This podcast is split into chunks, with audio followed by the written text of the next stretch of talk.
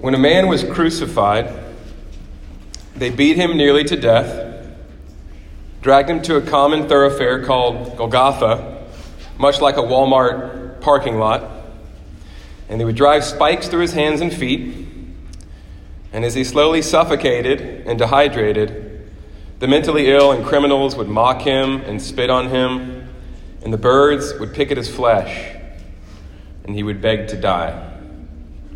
And when he finally did, they would throw him in the city dump.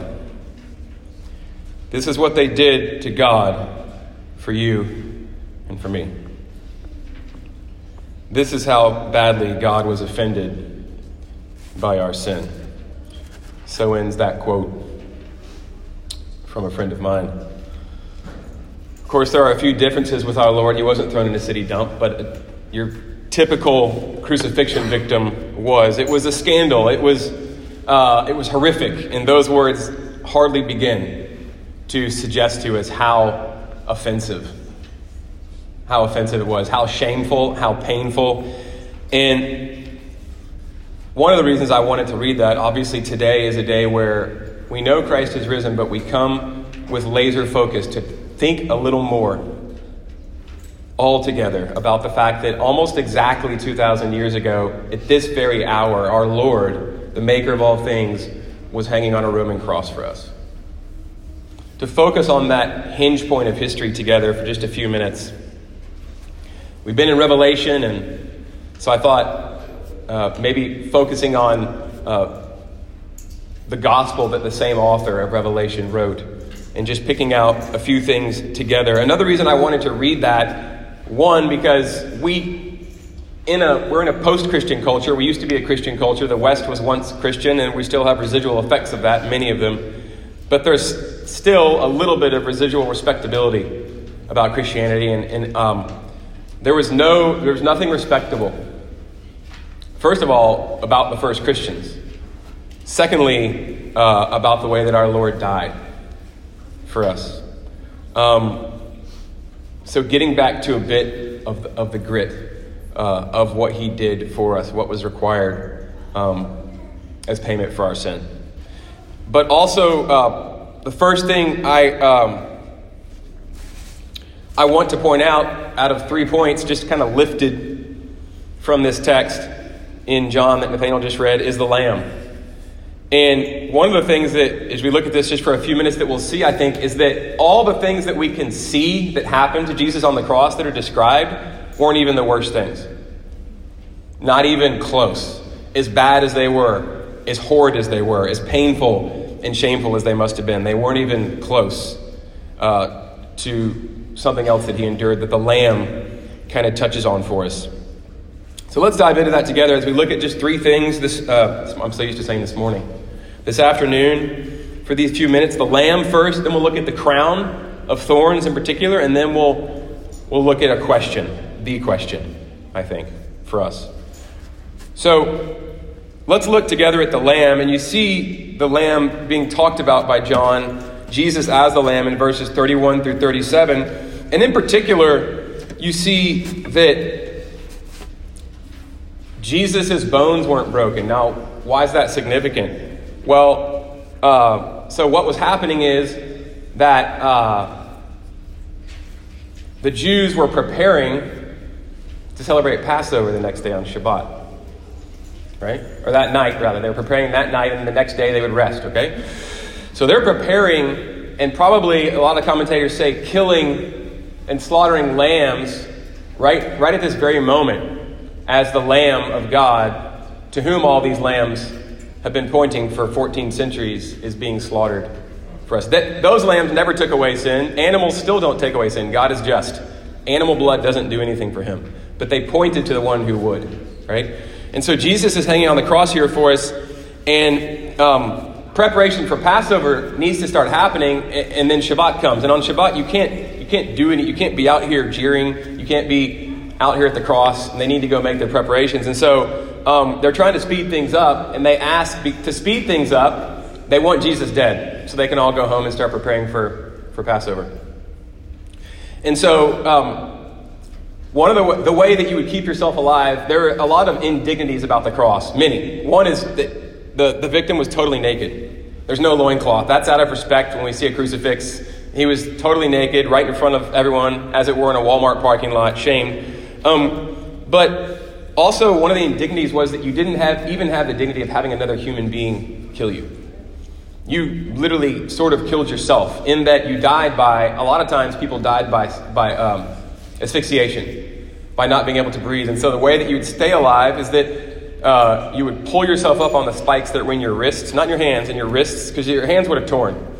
And not in your feet, but in your ankles and that you would have to push up on those literally excruciating nails, those spikes, to breathe, and then you would sink back down, and to get another breath, you'd have to do the same thing. But you couldn't push up anymore if your shins were broken. And so, typically, to speed something up, these centurions, these, these battle hardened soldiers, they did this in part. They waged war, they kept peace, as it were, for Rome, and then they crucified people often. They'd done this a lot. They knew exactly how to do it, and so they, they went and they broke both the bones, the leg bones, of the two uh, criminals who flanked Jesus. And then they weren't able to pull themselves up, and then they suffocated, and that was that. Jesus, however, we don't know why, possibly because of all the suffering he'd endured previously, but also because of what I'm about to talk about the invisible suffering that we really can't even begin to imagine that he endured for our sins. Um, he had already died. He was already dead. So when they went to, to break his leg bones, they didn't need to. And they, they made sure, again, these, were, these men knew how to kill, they knew how to test if somebody was really dead. They, they uh, stuck a spear in his side. And John was there. John, who's writing this, was there. He was Jesus' best friend. He was standing there. And he says, I saw water and blood come out separately. And commentators are divided on what exactly was happening medically, but um, one of the ideas is that they went in so deep that it pierced his heart, and there was pericardial fluid because he had died. There was already a sac around his heart of fluid, and it flowed out along with the pierced, along with the blood uh, from the heart that had been pierced. And so Jesus was dead. They knew he was dead. They tested it. And um, but the point is, they didn't have to break a bone. And what does John say here? Here's the point of this first point: the lamb. The lamb. Uh, John says that was to fulfill the scripture. And whatever you see John going through Jesus' life and death, what he's doing is he's constantly fulfilling the scripture. In other words, this is not an accident. God is using the evil and sin of man for Jesus, his own son, to be the fall guy so that he can stand between us and a just God and take the punishment we deserve. Right?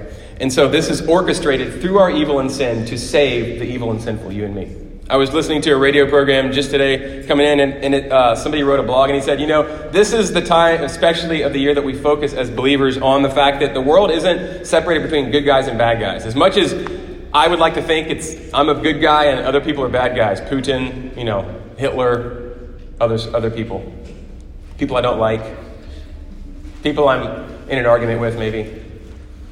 It's not, the, the world is not divided. The cross shows us the world is not divided between good guys and bad guys is divided between sinners and a Savior. That's all of us.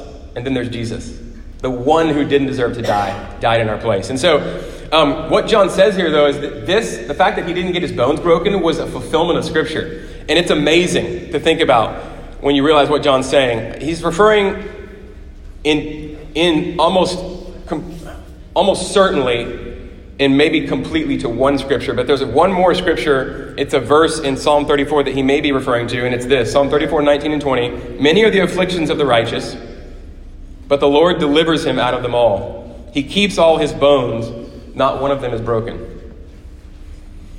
Jesus fulfills this in that it's telling us something about Jesus. He didn't deserve to die, he's righteous.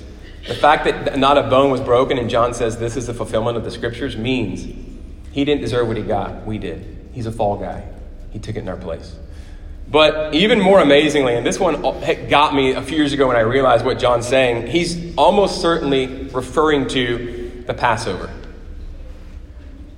It's being prepared for right now by the Jews and about to be celebrated. It happened 12, 12 to 14 centuries earlier. And the Passover um, is described in Exodus chapter 12, and it's where God takes his beloved people, Israel, the Hebrews, and they were slaves in Egypt, the powerhouse of the world, and he's going to bring them out with a mighty hand. And here's the thing He says, anyone anyone at all, there's one thing that will keep you safe from the angel of death. It's the 10th plague that's going to come and kill every firstborn. There's one thing that's going to keep you safe, and it's not being a Jew, it's not being a certain ethnicity, it's not good behavior. What's the thing that keeps you from dying, from that 10th plague, from having the angel of death take your life? It's the blood.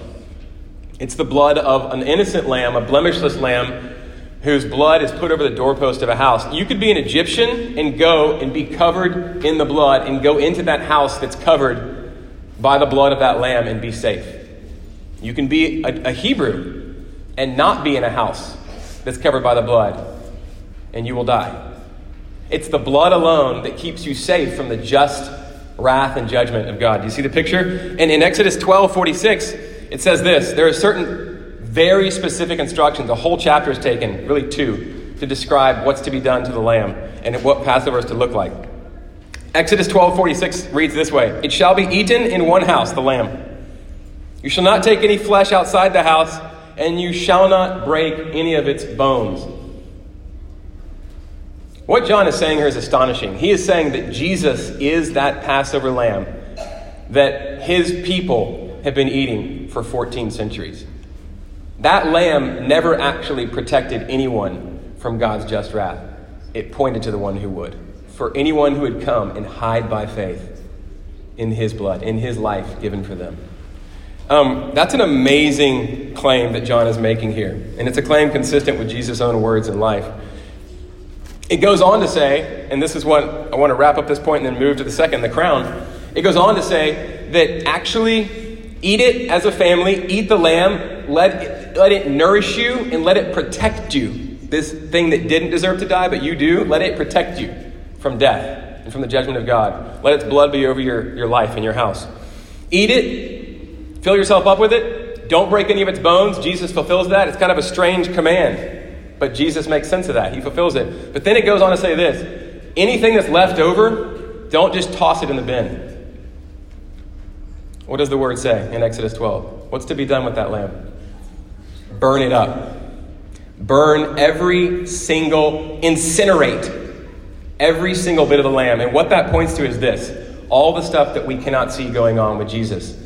He is not just facing excruciating pain from the physical wounds and shame from those that are jeering at him. He's having the wrath of God against evil and sin that tears apart God's world and that inflicts us all and that affects us all and that we're all guilty of. He is having that, he is becoming that sin and paying for it on the cross. He is having the just wrath of God against sin and evil poured out on him, which is why he cries out, My God, my God, Eli, Eli, Lama Sabachthani in the Aramaic, right? My God, my God, why have you forsaken me? He takes our place. He is burned up, as it were, in his humanity fully. Nothing is left. Such that he is so exhausted by the time they come to break his bone that they pierce his heart and he's done. He gave everything. He gave everything so that we might have life. Isn't that wonderful? So that's the lamb. The second thing is the crown. The crown of thorns has always interested me. I remember being at the Wailing Wall in Jerusalem and uh, getting there's there are bushes still of really sharp thorns, and you can just reach up and grab one. I don't know if it's legal if you're supposed to do that, but I brought one home. They ask if you have tomatoes or lettuce or snails or anything, but they didn't ask about thorns. So I had a thorn, and I remember later pricking myself on it. They're really sharp, really sharp thorns. And they put this crown of thorns on his head to mock him, of course. But there's something, as always with Jesus, there's something so much deeper going on here. As they're mocking him, he's actually fulfilling Scripture. He's actually doing something so profound and telling us about his work. Just like with the lamb, he's not just suffering with spikes through his hands, he's enduring God's wrath in your place and mine, right? With the crown as well, what are the thorns pointing to? Why is he wearing a crown of thorns? What, is there a deeper meaning there? Come on, house church. Yes. Yes, there is. Okay, what does it take us back to?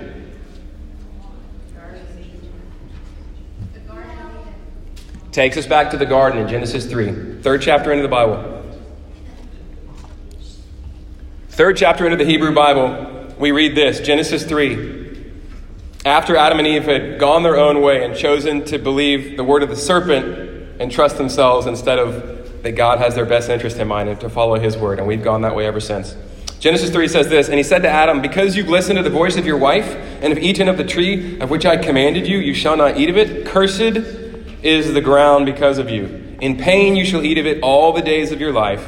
Thorns and thistles it shall bring forth for you. In other words, this whole creation is now going to resist you. This whole creation that was going to lie supply in obeisance before you. Man who has dominion, the dominion of God as a co regent, as an image bearer of God to spread God's image throughout all creation and to reign with Him over creation and to cultivate its potential.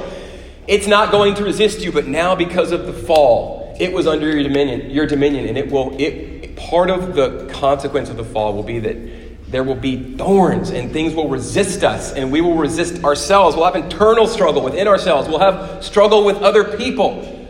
We'll have this fissure between us and God. There'll, be this resistance. Thorns and thistles it shall bring forth for you, and you shall eat the plants of the field. By the sweat of your face you shall eat bread till you return to the ground. For out of it you were taken, for you are dust, and to dust you shall return. You know, work is good. Work exists before the fall, but work is now laborious, boring, hard. It creates sweat and tears, and those are, that's not the way it should be. Um, so, one of the things that Jesus is telling us in deigning to wear a crown of thorns is that he didn't just come to be Savior. He did come to be Savior, but not just. A lot of times when we think of the cross, we just think he came to save me from my sins. Yes, but that's not all. The thorns tell us that he didn't just come to be Savior, but restorer and recreator. What he did here is he was taking the curse of creation within himself and bearing it. And when he rose, and we'll talk about this on Easter in two days, he rose the first of an entirely new creation that will not be touched by sin and evil. There won't be pain, there won't be brokenness, there won't be loss. Um, the sin of Adam brought all this brokenness and the thorns about. Christ is called the second Adam by Paul in Romans 5. And he came not just to pay the debt that we've amassed through our sins and to cleanse us from them, which he did, thank God, but to do the work necessary in his life and death to begin a new creation. And that creation begins in you the minute you trust in Him. You become a new creation, and that works itself out as you follow Christ by faith throughout your life, and it spreads out into everything that you touch your work, your relationships, imperfectly now, but when He comes again, perfectly. Um, let me continue with that and then move to point three. The gospel does not begin with, I'm quoting here now, with the crucifixion of Christ. Okay? The gospel does not begin with the crucifixion of Christ. It begins with creation and moves to an explanation of how we got in the mess we're in due to the fall. Gospel then moves to redemption, the fact that God came into space and time to live for us and to die in our place. That place in the story where the Son of God becomes the sacrificial Lamb of God, slain for our sin. And finally, the gospel is the blessed hope of restoration. Um, and that's why in Revelation we see numbers of times one of the things that happens is that God wipes away our tears. He's going to make everything sad come untrue. He's going to not just make it as if we hadn't experienced pain, he's going to actually make it better that we have experienced pain. I know that sounds like a lot, but that's one of the things that wiping away the tears shows. When you when your child gets hurt and you're so sad they do, there's something so sweet about the fact that they come and cry and sit on your knee or in your lap and you get to wipe away their tears. There's something so tender about that that happened because of the pain. There's going to be a tenderness and a restoration and a reconciliation that is so sweet with the Lord and with those because of what He's allowed and because of the greatness of His redemption and the process of recreation that He started. It will be better. It will be even better than if none of this had ever happened. He's going to make it so, and He's going to do it through His cross. So the fullness of the cross really isn't just our redemption, but it starts with creation, it moves to a fall, it leads to our redemption in Christ hanging on a cross here 2,000 years ago. And, but it's not over yet. The day is coming when we're going to pass through the gray rain curtain of this world um, into a far green field under a swift sunrise. Um, the words of 18th century hymn writer Isaac Watts' Joy to the World come to mind. He says, No more let sin in sorrow grow, nor thorns infest the ground. He comes to make his blessings flow, far as the curse is found. Um, C.S. Lewis talked about it as it's going to be like um, all of human history is simply going to be the, uh, the cover and the title page of a great book. And when we enter into that new creation one day when he returns, it's going to be like a, an amazing novel where every page is better than the one before it. And it just never ends. Um, all the good stuff of this life without sin, without selfishness, without brokenness, without cancer, without what kind of animal do you hate? Will snakes be there? Will crocodiles? I don't know, but they won't be able to kill us. And finally, the question. The question. We've looked at the lamb, we've looked at the crown. Let's finish with the question in verse 7.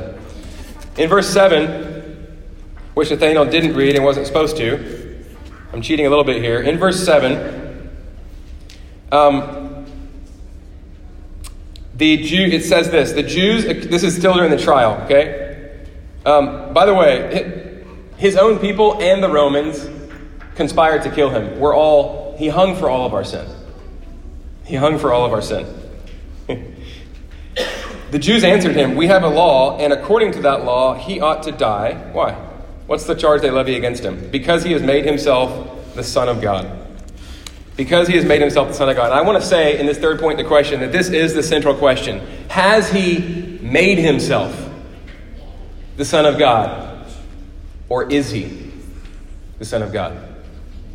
That's really the question.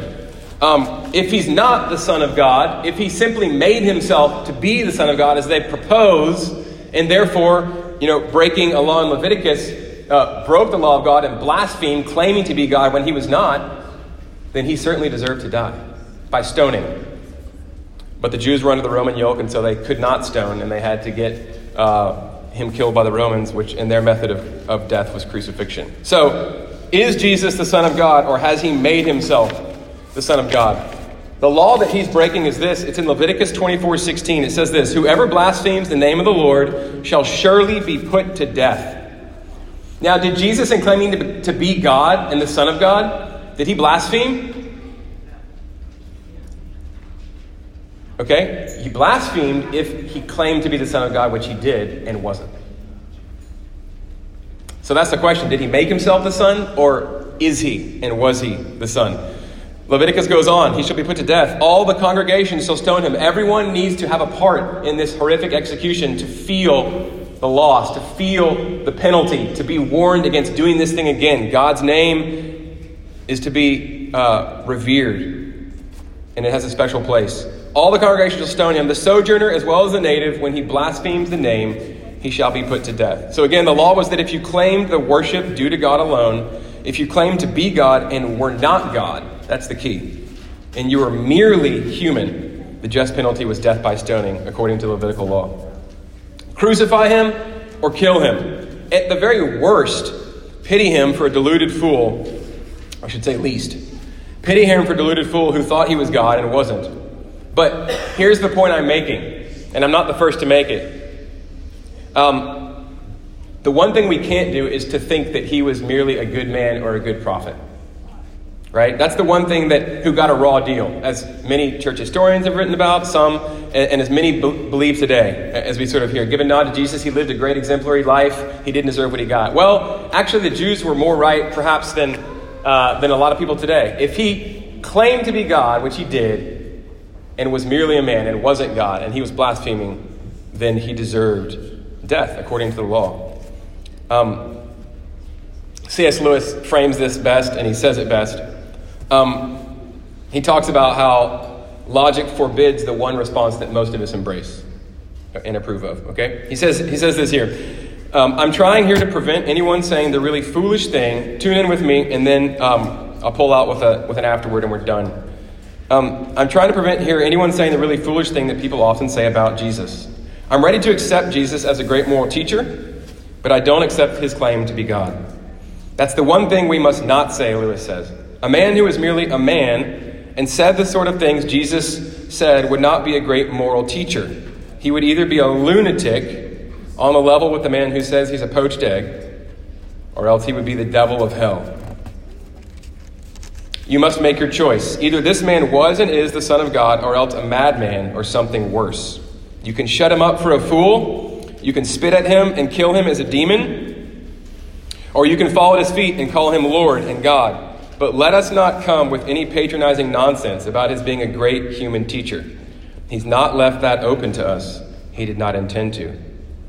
Now, it seems to me obvious that he was either a lunatic, neither a lunatic nor a fiend, Lewis says, and consequently, however strange or terrifying or unlikely it may seem, I have to accept the view that he was and is God.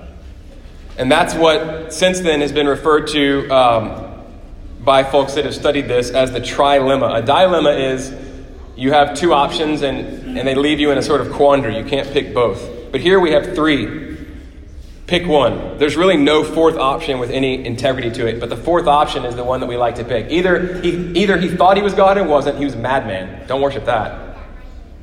Or he uh, knew that he wasn't God and claimed to be. Devil of hell. Or he was who he said he was. And in that case, he used our rejection of him to save us. And I want to move now, in my brief, I've, I've made my three points, just a brief afterword as a meditation on Mary into that very thing. And that, that is that we see in verses 25 and 27 as Nathaniel closed out his passage, we see here Jesus hanging on the cross, and Mary, his mother, is with some other Marys. It's a popular name then. And it still is, for this reason. Um, and and the only disciple that I can tell, that I think we can tell, that was close to him, that was very close to him proximate, proximately when he was hanging on that cross was John. They were both there somewhat close, close enough to hear Jesus as, he, as he's gasping and pulling up for breath to speak this word to them. She's in so much pain right now, watching her son that she perhaps alone knows with full confidence. She didn't, she, she didn't, she was a virgin when she had Jesus. The Holy Spirit came over her, and she conceived. This son, whose father is God, she's his mother, fully human, fully God. And she's watching him crucified, and her world is just crumbling. She's in so much pain watching this. She must have been so confused and disoriented. All she thought she knew was upside down. Meanwhile, I'm going to press this and then we're finished. In front of her eyes, think about it with me, feet away from her, through the very thing causing her so much pain, her salvation was being accomplished. And can I just say that's how God works? I just want to encourage you on this day, in this season, if you are disoriented, if you're in pain, if you are hurting, you may feel like the wheels are coming off. And God is out. This, if any moment seemed like everything Mary knew was wrong, and that surely God, she knew Jesus was of God. Here he is being killed by men on a cross. Surely that he wasn't in control. This is the very moment that he's most displaying his glory, that he's using our evil to open up a wall through death, sin, and evil that we can step through to save us. Right now, in Mary's moment of utter grief and most grief, God is saving her. He's doing the work to save her. And I just want to tell you this is the way He works, and He is doing this in your life. He's got you, if indeed you are in Him. Um, people scoffed at Jesus because they thought that he was suffering for his own sins, but the fact is, is in that text that Laura read in Isaiah 53, he was actually hanging on the cross suffering for theirs. They thought God was punishing him for his sins, but God was punishing Jesus for our sins. He was wounded for our transgressions, he was crushed for our iniquities, so his punishment brought us peace. Let me pray.